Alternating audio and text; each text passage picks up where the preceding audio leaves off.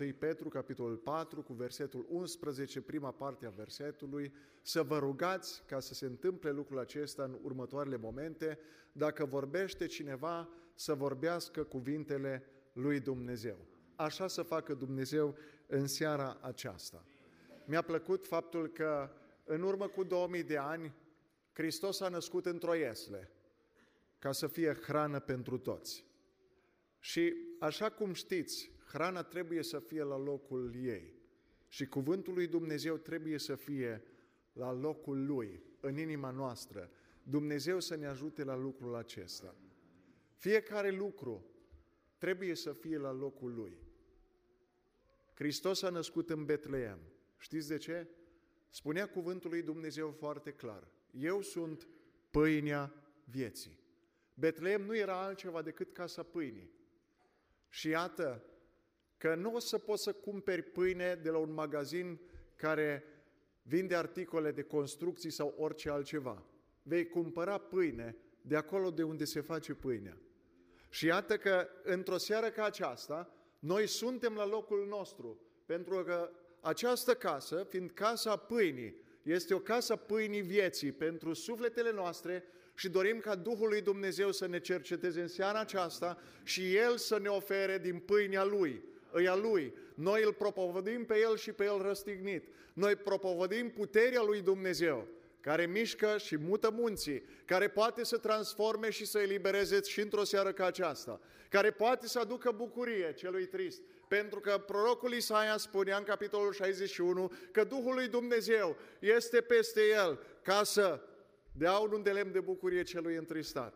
Și spunea mai departe cuvântul, pentru cei care au nevoie. Și cred că toți suntem în nevoie în această seară. Dacă n-am fi fost în nevoie, n-am fi fost în locul acesta. Să știți, un grădinar niciodată n-are să lase un măr ca să, se, să treacă de coacere în pom, în livada lui. Îl culege, noi n-am fost suficient de pregătiți, frați și surori, că dacă am fi fost suficient de pregătiți, să știți că eram în cer deja. Dar Dumnezeu ne-a mai dat har și în seara aceasta. Dumnezeu, prin cuvântul Lui, în Romani capitolul 2, cu partea a doua versetului 4, spune Nu vezi tu că bunătatea Lui Dumnezeu te îndeamnă la pocăință? Pe mine mă îndeamnă și apoi pe dumneavoastră. Și Doamne ajută-ne să fim așa cum vrea El. M-am gândit la ceea ce spunea fratele Liviu, ce mărturisea. Și mi-am gândit, Doamne, dar cum ai rânduit Tu toate lucrurile? Aseară la 21.45. Nici n-am primit un telefon, am primit un mesaj. Un tânăr cu tot viitorul înainte. Într-o zi de Crăciun, cum se spune. De doar 23 de ani, coleg cu mine, a fost chemat să plece de pe meleagurile acestea. Într-o clinică din Turcia, o tumoră de glandă pineală agresivă, care doar într-o lună și jumătate a făcut ca să fie incompatibil cu viața. Și m-am gândit, Doamne, cu ce am fost eu mai bun? Știți la ce concluzie am ajuns? E prea bun Dumnezeu cu noi. Și într-o seară ca aceasta, în timp ce alții plâng, tu poți să te bucuri în seara aceasta că pentru tine încă mai este har, pentru tine încă mai este speranță. Și m-am gândit la ceea ce s-a întâmplat pe paginile Sfintelor Scripturi. Au venit magii, au adus daruri. Doamne, ajută-ne pe noi de aici, din Micalaca, din Smirna, din orice biserică a lui Dumnezeu, de pe întreg mapamondul, să fim niște stele care să călăuzim magi la Hristos.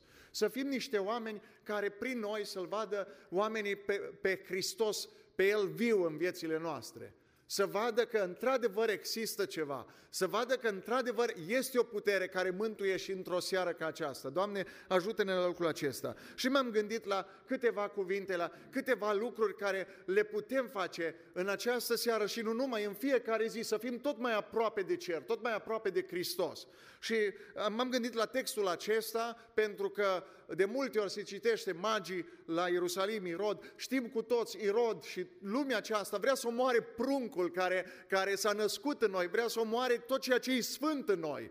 Dar Dumnezeu ne păzește și într-o seară ca aceasta, Dumnezeu încă are putere să mai lase o măsură din Duhul Său cel Sfânt și să ne mai umple de puterea Lui și să fim așa cum spunea Psalmul 92, îi aduc roade și la bătrânețe. Nu stagnează la bătrânețe, sunt plini de suc și verzi. Să fim plini de Duhul lui Dumnezeu și într-o seară ca aceasta. Și m-am gândit la ce trebuie să faci ca să fii salvat, pentru că la un moment dat noi ne-a pus pe noi ne-a pus Dumnezeu și ne-a îngăduit în Egiptul lumii acesteia, dar nu vrem ca să avem Egiptul în noi. Noi să fim în Egipt până când va veni semnalul. Dar să nu fie Egiptul niciodată în noi. Doamne, nu ne lăsa la lucrul acesta. Și m-am gândit la ce condiții și ce trebuie să faci ca să fii salvat. Spune, spune cuvântul că au fost magii la Iosif. Au fost magii la Iosif, Maria, au adus darurile care le-au adus, dar la un moment dat au plecat și magii aceștia. Poate pe tine de sărbătorile acestea nu te-a vizitat nimeni. Poate ai așteptat și tu niște magi din depărtare. Poate ai așteptat, dacă nu magi, niște păstori din alte părți. Poate ai așteptat vizitatori ca să, să te colinde și poate nu te-a colindat nimeni. Nu știu în ce situație ești, nu știu care, care este viața ta. Pentru că la un moment dat, vă dați seama, mă așteptam și eu ca Iisus Hristos să se nască într-un han, să se nască undeva în niște condiții foarte bune. Și s-a născut într-un grajd. Știți de ce? Ca să-l facă Han. Poate viața ta, acum nu vreau să jignesc pe nimeni, dar poate viața ta, din interiorul tău, poate este un grajd care are nevoie să se nască Hristos, ca să schimbe, ca să schimbe Hristos orice năzuință a vieții tale, să-ți dea o altă, o altă direcție a vieții. Și poate într-o seară ca aceasta, E aici Hristos ca să-ți vorbească, să te libereze și să spună un cuvânt de pace, un cuvânt de mângâiere. Poate ai așteptat, așa cum am spus adineauri, să vină vizitatori. La Isus au venit magi, au venit păstori. Și poate ai rămas foarte dezamăgit. Dar vreau să spun ceva. Hristos încă are îngeri care să vină și să tăbărească în jurul tău. Spune că îngerul Domnului tăbărăște în jurul celor ce se tem de el și scapă din primejdie. Poate te găsești într-o primejdie într-o seară ca aceasta. Îi sărbătoare în dreptul unora, în dreptul celor mai mulți. Dar poate tu nu poți să sărbătorești. Familia aceasta nu poate sărbători. E în Turcia, în Istanbul. Așteaptă să facă actele pentru repatriere. N-au reușit nici turcii. Numai Hristos poate. Ei nu pot sărbători, dar tu ai har. Dragul meu ascultător și împlinitor al cuvântului lui Dumnezeu, tu ai har într-o seară ca aceasta. Ce trebuie să faci ca să fii salvat? Vreau să-ți spun că dacă rămâi singur, te vizitează Îngerul Domnului, dar erau, sunt niște condiții aici, pentru că Iosif spune cuvântul că era neprihănit Iosif. Iosif era neprihănit. Și tu nu trebuie să trăiești doar un autocontrol, adică tu poți să fii pocăit, doar dai pace, ești în biserică, slujești prin cântare, la formații, ești primul poate la repetiții, dar poate o faci numai pentru că trebuie să vii la biserică, pentru că oricum poți să stai acasă. La un moment dat spunea în capitolul 1, în versetul 19 spune, Iosif, bărbatul ei, era un om neprihănit. Ca să poți să fii salvat, prima condiție din cuvântul lui Dumnezeu este că tu trebuie să-ți trăiești o neprihănire, dar știți cum? Așa cum spunea în, cap, în Romani, deoarece în ea ne este descoperită o neprihănire pe care o dă Dumnezeu prin credință și care duce la, la credință, după cum este scris, cel neprihănit va trăi prin credință. Și credința, spune Evrei 11 cu 1, este o încredere neclintită în lucrurile nădăjduite, o puternică încredințare despre lucrurile care nu se văd. Tu trebuie și eu trebuie în primul rând și apoi dumneavoastră, ca să pot să fiu salvat din Egipt, trebuie să trăiesc o viață neprihănită, trebuie să fiu un om al lui Dumnezeu și aici, dar mai ales afară. Așa cum spunea un misionar și îmi place foarte mult. Și asta am încercat și în dreptul colegului care din anul întâi de facultate până în prezent, a fost tot lângă mine. Am încercat să împlinesc ceea ce spunea un misionar și propovăduiți Evanghelia. Și dacă mai este nevoie, folosiți și cuvinte. Să ne ajute Dumnezeu să trăim o neprihănire autentică. Să trăim o neprihănire, să fim niște oameni plăcuți lui Dumnezeu. Apoi spune cuvântul în, în versetul 20, se gândea la aceste lucruri și s-a arătat un vis, un înger, se gândea Iosif să o lase pe Maria pe ascuns. Și se arată un înger al Domnului și ceea ce îmi place foarte mult și în versetul 13, cu care am început în seara aceasta citirea, spune că după ce au plecat magii, un înger al Domnului se arată în vis lui Iosif și zice, scoală-te ia pruncul. Și m-am gândit, Doamne, dar de unde o știut Iosif că e îngerul Domnului? Și m-am gândit și pe paginile Sfintelor Scripturi la Ezechiel. Îl trimite la un moment dat, spune, mâna Domnului a venit peste Ezechiel și îl trimite unde? Într-o vale plină de oase. Poate se gândea Ezechiel că îl va trimite într-un loc care e foarte, foarte frumos, într-un loc în care să stea și el liniștit sau să se bucure de minunățile Domnului, de tot ceea ce a făcut Dumnezeu. Și îl trimite într-o vale plină de oase și spune, Vorbește oaselor acestea. Ascultați cuvântul Domnului, oase uscate. Știți ce mi-am dat seama? Că Iosif acesta avea experiență cu Dumnezeu. Avea o relație cu Dumnezeu. Ca să poți să fii salvat, trebuie întâi să trăiești o viață de neprihănire. O viață plină de prezența lui Dumnezeu. O viață nu de eu, să răstignești eul tău. Noi am murit și viața noastră este ascunsă cu Hristos în Dumnezeu. Să trăiești, să, să mori față de lume și să trăiești doar pentru Hristos. O viață neprihănită. Apoi să ai experiență, să ai o relație personală cu Domnul. Pentru că spune, au plecat magii, dar un înger al Domnului se arată în vis lui Iosif și zice, scoală-te, ia pruncul și pe mama lui și fugi în Egipt, rămâi acolo până îți voi spune eu. O relație personală. Nu știu care e relația ta cu Dumnezeu în seara aceasta. E zi de sărbătoare. E o zi în care ar trebui să fii plin de bucurie. Așa cum spunea fratele, fratele pastor, de întâmplarea cu Neil Armstrong care a pus piciorul pe lună în 1969. Dar ar trebui să fii mai plin de bucurie că el a pus piciorul pe pământ.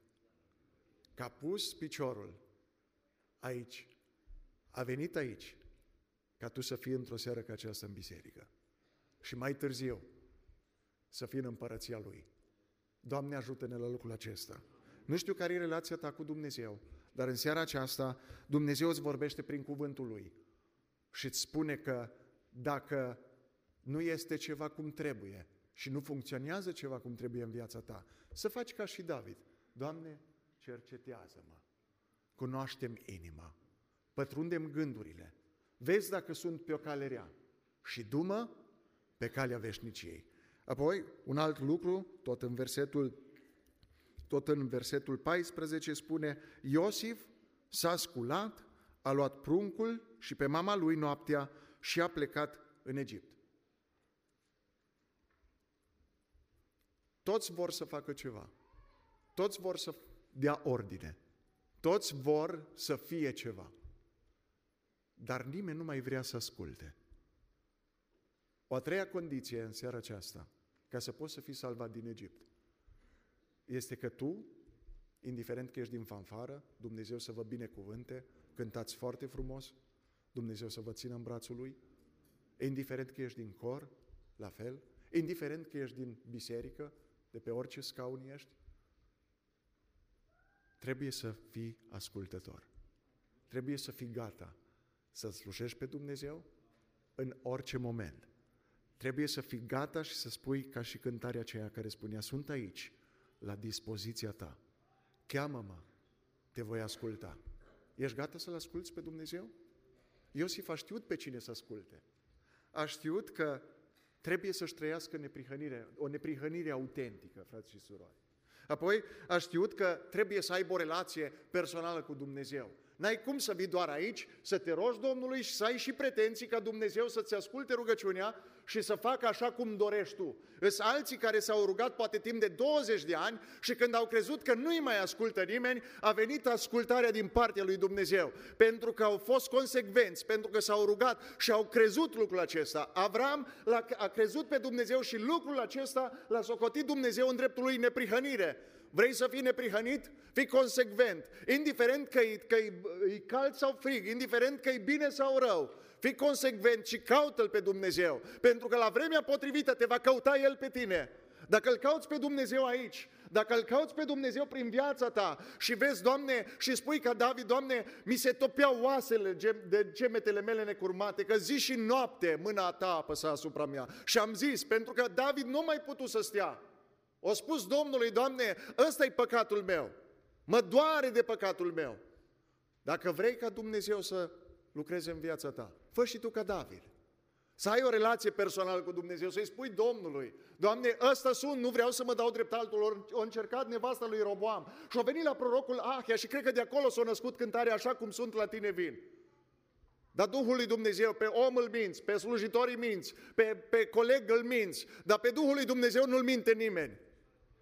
Și a venit Duhul lui Dumnezeu și spune la prorocul Ahia să-i spună tot ce avea de spus. Intră în nevastă lui Roboam.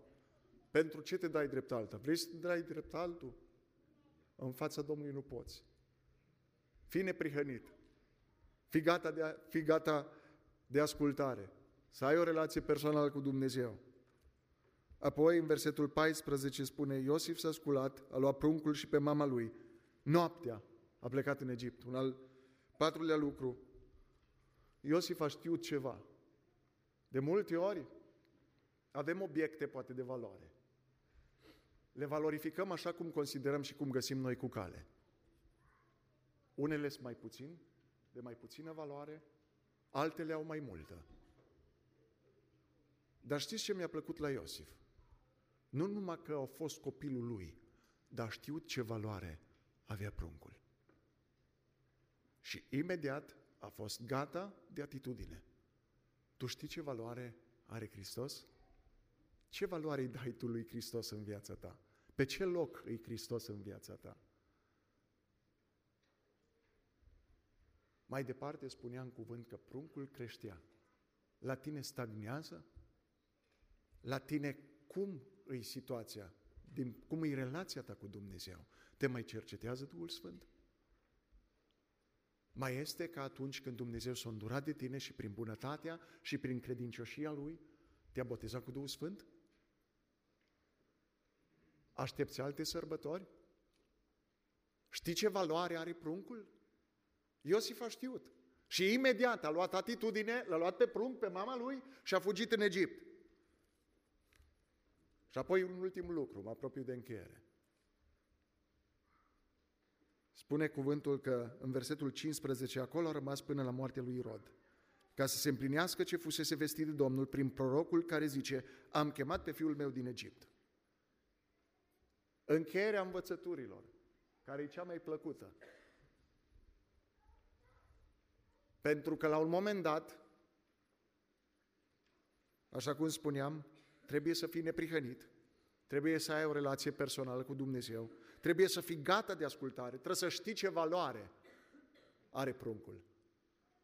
Și după toate aceste lucruri, după ce ai îndeplinit toate aceste patru condiții, vine a cincea condiție, care, care îți spune să rămâi în Egipt, pentru că trebuie să rămâi aici, pentru că va trebui să fie o chemare din Egipt.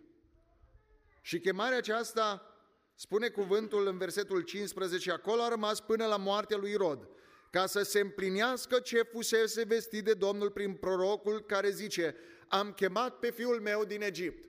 La un moment dat va trebui, după ce ai trăit o viață în prezența lui Dumnezeu, după ce ai trăit și ai slujit un Dumnezeu adevărat, un Dumnezeu autentic, și după ce ai făcut voia Lui pe pământul acesta, pentru că spunea cineva, noi aici ne lăudăm cu împărăția viitoare. În împărăția viitoare vom fi lăudați cu împărăția de aici. Nu știu care e viața ta într-un moment ca acesta, este 26 decembrie. Nu știu dacă mâine va mai exista un calendar al vieții tale. Nu știu dacă vei mai apuca ziua de mâine. Dar ceea ce aș vrea să te întreb, aș vrea să te întreb într-o zi de Crăciun, să spunem așa, unde îți vei petrece veșnicia?